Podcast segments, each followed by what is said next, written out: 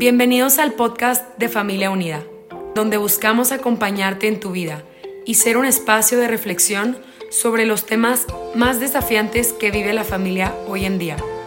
Nuestra misión es acompañar y fortalecer a las familias, ofreciendo medios de formación y consultoría. Gracias por permitirnos llegar hasta ti. Confiamos en que cada episodio será una oportunidad de aprendizaje y reflexión personal.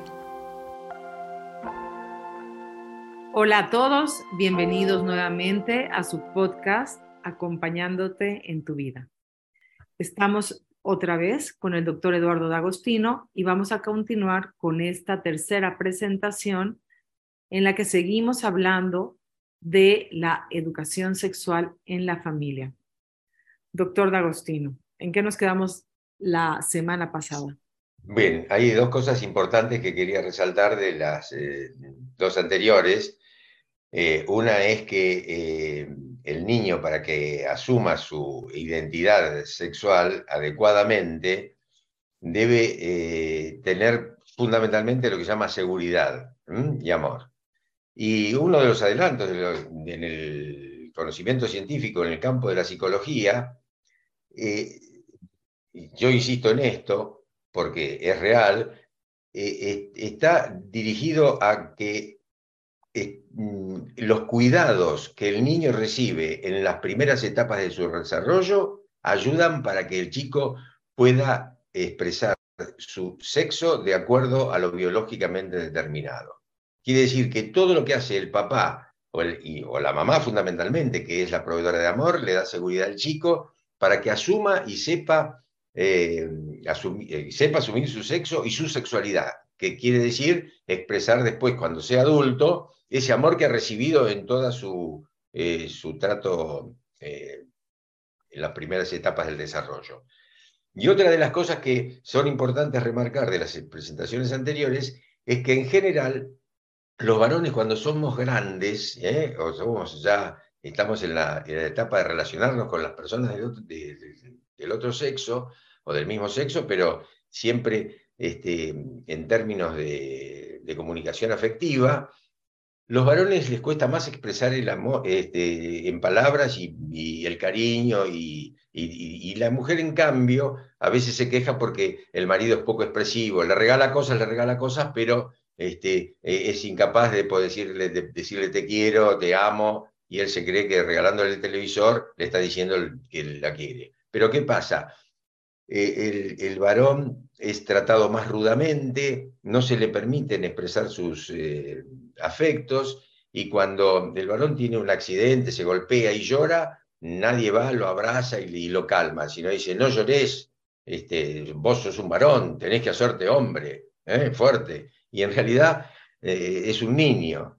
En cambio la niña si se cae, se, le pasa algo y empieza a llorar, todo el mundo va y la abraza, llorar, nena, llorar, llorar, llorar. entonces la mujer va incorporando mayor facilidad para eh, expresar sus sentimientos, que el varón este, le cuesta mucho más. Por eso a los niños hay que tratarlos todo con cuidado y amor, porque es lo que de alguna manera el caudal que ya inclusive Freud lo decía, los amores del adulto son el resultado de los amores que el chico ha recibido en la infancia. Y nadie puede dar lo que no ha recibido. Entonces, y otra de las cosas que también le, ayudan a asumir su, realmente su, sexualidad y su identidad genérica es la, autoridad que le da el padre. Quiere decir que amor y autoridad deben estar presentes en la casa porque eso hace que el chico se pueda socializar y, establecer una relación en términos de igualdad. ¿Mm? Qué, increíble y qué actual esta, esta información que nos está dando, porque básicamente lo que está diciendo usted es que el amor eh, viene más del lado femenino y la autoridad un poco más del lado masculino. Y es como la complementariedad en el matrimonio o en la pareja humana le ayudan al niño a crecer de una manera sana. Eh, Armónica. y cuéntame, doctor, o sea, esta, esta idea de que una mujer puede sola o un hombre puede solo criar un niño, o dos mujeres o dos hombres, normalmente siempre le faltará algo a esa criatura.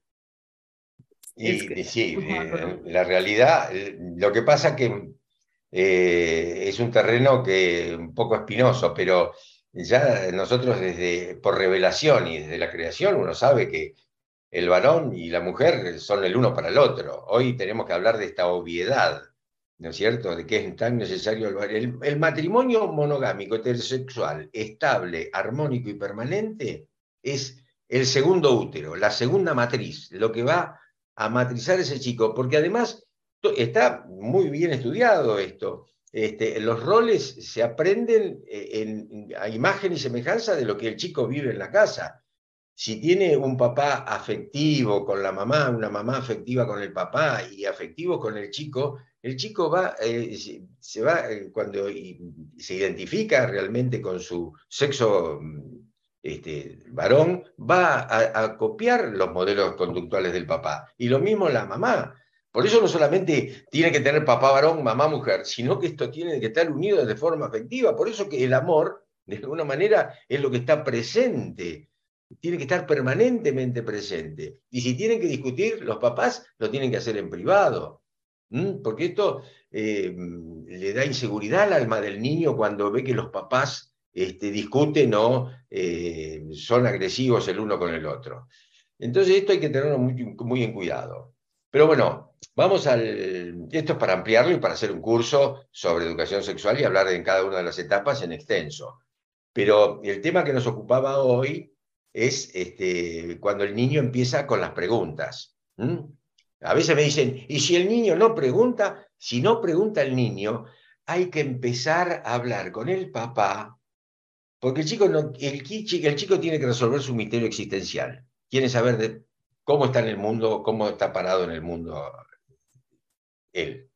Entonces, como él tiene nueve meses que estuvo en el seno de la mamá y nueve meses que estuvo en los brazos de la mamá, en un periodo totalmente de inconsciencia, el chico no sabe, no tiene conocimiento de su historia.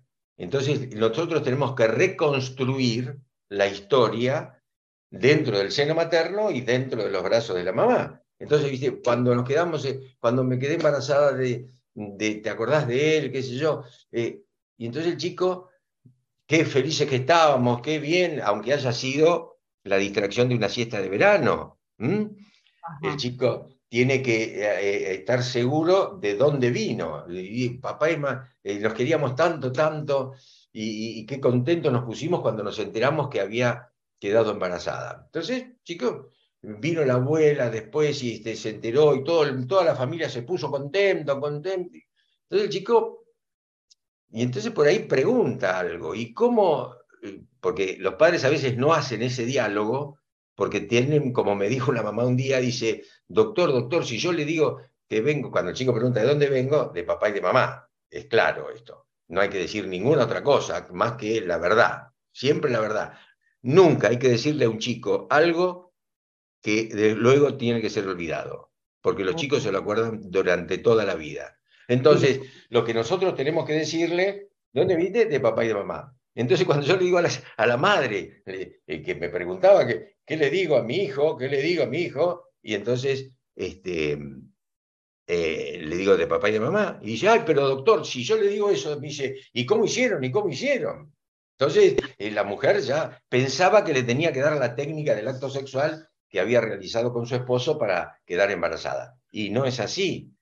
El chico tiene que, mm, hay que decirle la, verdad, hay que decir, papá tiene una celulita que la pone dentro del cuerpo de la mamá porque se quieren, se besan, se abrazan, no hay que decir, a, esa edad el chico no le cabe en la cabeza cómo es el acto sexual, no hay que dar una exposición magistral, sino que hay que, siempre como dice Héctor Segú, que las verdades se necesitan de pocas palabras para ser expresadas y la respuesta debe permitir que eh, todo el relato que nosotros le hacemos, que el acto sexual es un acto normal. ¿eh? El abrazo, el beso, el cariño, siempre, siempre hablando del amor. Eso es catequesis prematrimonial también. Que papá y mamá se pusieron de novios, estaban juntos los dos, cuando se casaron estaban juntos los dos, pero veían que le faltaba algo y querían tener un hijo como vos, Juancito. no, queríamos tener una nena y naciste vos. no, porque el chico después por ahí puede, para conformar a los padres, quiere parecerse, querer ser lo que los padres deseaban. Y que corresponde al mundo de los adultos, el matrimonio, y forma parte del amor que se prodigan sus padres. Y ambos, tuvieron que ver con su nacimiento. ¿eh? No, ¿de dónde venís vos? De mamá. No, de mamá y de papá. Y que ves que vos te pareces a la abuelita que tiene un justo un lunarcito acá como vos, o el pelo como... Entonces él ya le va dando pertenencia a una familia. Él no tiene que pensar que vino un repollo, una cigüeña, ¿cómo hicieron? No, para nada. Y fue deseado y amado. ¿Mm?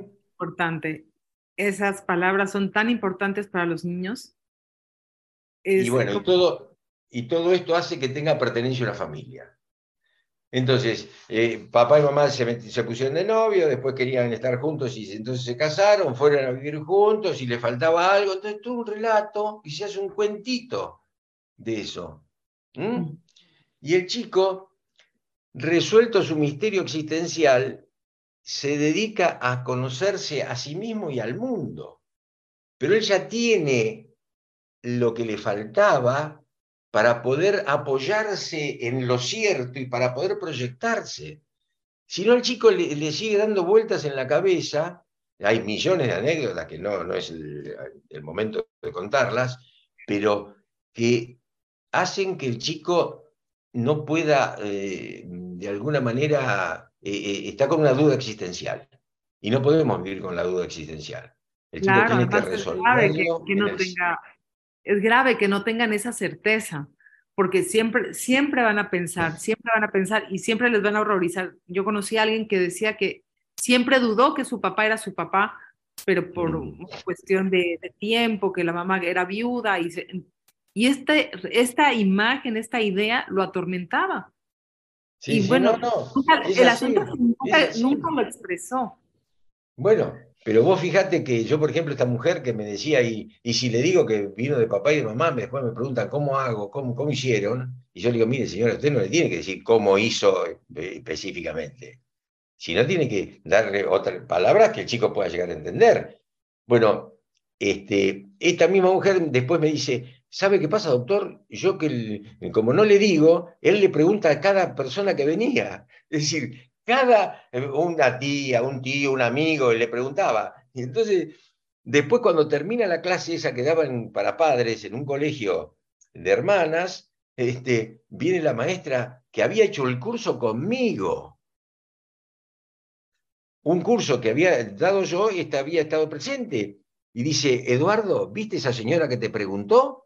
Dice, bueno, la nena a cada rato me pregunta a mí. Y le digo, ¿y vos qué le dijiste?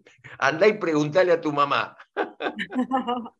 Está bien, los papás no deben de contar esas cosas. No, no, pero eh, escúchame, eh, más aún una maestra de un colegio también católico, eh, cuando estaba embarazada, entonces la nena, ¿y cómo, por dónde salen los nenes? Le preguntaron. Y dice, por el ombligo, le dijo. Porque le dio vergüenza. Una mujer, va, entonces, acá las, no hay que mentir. Esto, premisa primera. Hay que decirle la verdad. Como dijo usted, hay que llamar a cada cosa por su nombre, pero solamente si le preguntaran en un momento, o sea, dar más detalles. La, información debe ser gradual, según la edad. Exacto, tal cual. No, no, y además, el, primero, hay, hay veces que pregunta el chico y nosotros tenemos que repreguntar. ¿de dónde sacaste eso? ¿Eh? Ah, muy buen consejo. Porque conoces el chiste ese de mamá que es ser virgen y la madre le hace un cuento. Y después, ¿y extra virgen? Le dice. ¿Y de dónde sacaste? Le dijo eso. de la, del aceite, ¿viste? Que dice eh, eh, aceite de oliva virgen y extra virgen. Sí.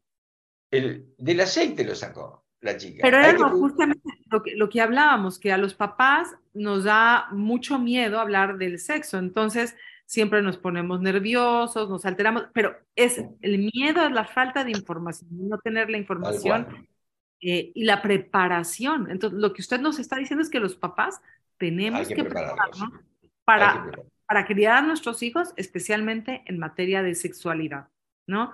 Y ahorita lo que nos está diciendo eso de la catequesis prematrimonial, qué importante. En Familia Unida hacemos prematrimoniales y esto creo que es un tip que tenemos que, tomar siempre en, cuenta, ¿no? Si en la familia ya se empieza a hablar de esta relación entre el hombre y la mujer, para prepararse, para casar, de la amistad y luego del amor y luego el matrimonio, luego los hijos, creo que nos ahorraríamos muchísimos problemas. Muchísimo, muchísimo.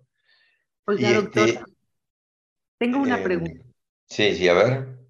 Usted dijo, a ver, que eh, es importante enseñarle, esta, eh, eh, la enseñanza de la, de la educación sexual es importante para el conocimiento de sí mismo y de la existencia humana. Esto quiere decir, hace referencia a de dónde vengo. Exacto. Ah. primero, el, chico le estamos dando el conocimiento, por eso al principio yo decía que el chico le tenemos que eh, dar datos que él no pudo haber, eh, eh, digamos así, no, no, puede tener porque estuvo en una etapa inconsciente de todo su desarrollo. Nosotros le tenemos que dar parte de la historia que él no conoce. ¿Mm? Y eso, eso es el, del conocimiento de sí mismo y la existencia humana, y eso se tiene que hacer en la casa. Porque en el momento que, está la motivación, yo no le puedo decir al chico, después te voy a contar. O vos sos muy chiquito para que lo entiendas, como a mí, bueno, eh, me decía un sacerdote, ¿no? Vas a, sos muy chiquito para saber ciertas cosas. Este, hay que darle la oportunidad al chico, eh, mejor dicho, el chico nos está dando la oportunidad para que nosotros le vayamos dando gradualmente el conocimiento. Por eso la respuesta no debe postergarse ni delegarse en otra persona. Y tampoco decirle, mira, cuando venga tu mamá, te voy a contar. Es preferible que estén siempre los dos. Es preferible. Este, eh, no, el varón lo educa al varón y la mujer lo educa a la mujer. Este, y, el, y el varón no sabe qué, ni qué decirle. Entonces, el varón y la mujer se tienen que poner de acuerdo y por eso hay que prepararlos pero la preparación para la, para la, paternalidad empieza en las primeras etapas del desarrollo y después, por eso nosotros decimos que la, educación sexual comienza 20 años antes de que nazca el bebé. Quiere decir que tenemos que empezar con los chicos de hoy para que dentro de 20, 25 años son padres, sepan cómo dar respuestas adecuadas y no poner interferencias en el desarrollo, porque lo que estamos haciendo es frenando el desarrollo de su personalidad porque sexualidad y personalidad son una sola unidad. Entonces, al chico, y que, y que eso tiene confianza, y cuando gana confianza en el adulto que le está diseñando las cosas, que no le dijo cualquier, eh, cualquier pavada, el chico, cuando eh, eh, se presenten los problemas o algunos de, relaciones con los pares o con, el, o con las del otro sexo, el chico va a volver al padre a preguntárselo porque el padre le dice la verdad. La otra cosa que hay que decirle es que tampoco hay que darle a un individuo fuera del seno familiar que le explique, o un médico, aunque sea el médico de la familia o lo que fuere. ¿eh? Y se debe contestar solo lo que él pregunta, y no darle una clase de sexología. ¿eh? Por más que sepamos un montón, hay que darle la Y también no hay que llevarlo aparte al niño para contestarle, porque si nosotros lo llevamos aparte, es como esto es en secreto, y no es así. Ah, sí, los padres... Son cosas de la vida, son cosas de la vida. Sí. El, el asunto es, bueno, también a veces los chicos preguntan y están los hermanitos chiquitos al lado y entonces uno se pone, lo, lo ponen en problemas, ¿no? No, no, pero escúchame, este, eso se le puede decir, mira, vos sos más grande, podés entender otras cosas, yo, vamos después de hablar, pero, pero los, todos, todos, no hay problema en decirle, viniste de papá y de mamá, papá y mamá se querían muchísimo, y este, se puede decir perfectamente bien. Inclusive hacer la comparación, eh, hacer como, eh, hacer un, poco de, eh, de cuentito, porque al chico le gustan los cuentitos. Y entonces, este, inclusive compararlo con la naturaleza, aprovechar por, mm, que si hay una, hay un familiar que, una, una tía, un, que está embarazada, o que, eh, y después ver cómo el, niñito, cómo estaba, y, y, ver el chiquito ponérselo en brazos, y, antes estaba acá en la panza y ahora está acá. Es decir, y el chico va relacionando, porque los chicos no son tontos, pero nosotros les tenemos que decir la verdad. Creo que la, el otro consejo que nos dio es muy importante, el de no delegarse en otra persona que los papás quizás se sienten muy descansados por esa idea de que alguien más cumpla esa misión, pero por otro lado pueden traumar al chico, decirle algo sin la de una manera que no es la apropiada. Yo recuerdo muchos, muchas eh, amigas que estuvieron traumadas cuando descubrieron esto por la manera como se lo dijeron, no fue su papá, su mamá, que le contaron esta historia, ¿no? De amor en la que nació ella. Bueno, yo, aprovechando lo que vos decís de traumada, un chico, eh, la, bueno, la madre me contó con una charla de para padres, este, el chico no sabía ni cómo había venido ni nada por el estilo. Tenía 10 años, 11 años, y mm, se reúnen en la esquina un grupo de varones y uno tenía una revista pornográfica. Entonces le mostró la revista pornográfica y dice, ¿qué te asusta? Dice, si eso es lo que hizo tu mamá y tu papá para que vos vinieras al mundo. Entonces, o una cosa así, le dijo, esto es lo que hicieron tu papá y tu mamá.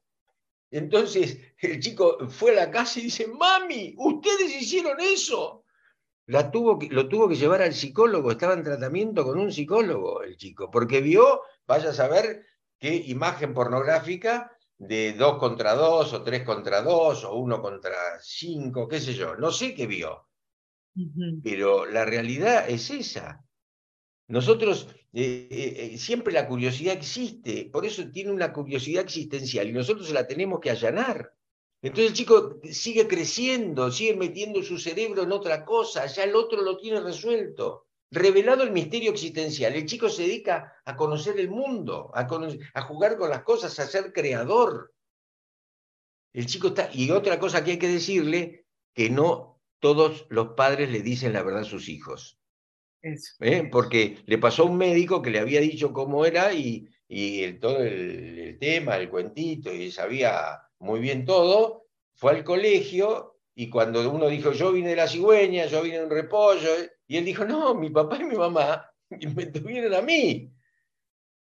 Y entonces, por tratar a los padres de los chicos, los otros, como mentiroso, lo golpearon, le rompieron el guardapolvo, y el chico vino destrozado. Y dice, papi, dice, no puedo. Entonces hay que decirle a los chicos, hay que decir, mira, no todos los padres le dicen la verdad a sus hijos, así que respetá o vos quedate tranquilo, esta es la información que tenés que tener, porque si no puede pasar un mal momento. Claro, claro. Pues bueno, doctor, han sido muy útiles todos sus consejos y todas sus palabras. Estoy segura que le van a servir a más de un padre de familia. Y vamos a terminar este podcast, eh, pero antes vamos a comentar lo que viene en el siguiente vamos a hablar del amor adulto, ¿no? De la, de la madurez y de la generalidad y de la importancia que tiene para entregarse el uno al otro, y eh, generar vida, ¿no? Como una manera más de comunicación, pero no la única. Ni la más importante. Ni la más importante. Y va a ser consecuencia de toda la comunicación que tenemos en el matrimonio, la intelectual, la afectiva, la ternura, el compartir gustos y demás, en el buen trato, digamos así, en general. Pues bueno, entonces hasta la próxima semana. Muchas gracias, doctor, y hasta luego a todos. gracias a ustedes. Muchas gracias a ustedes.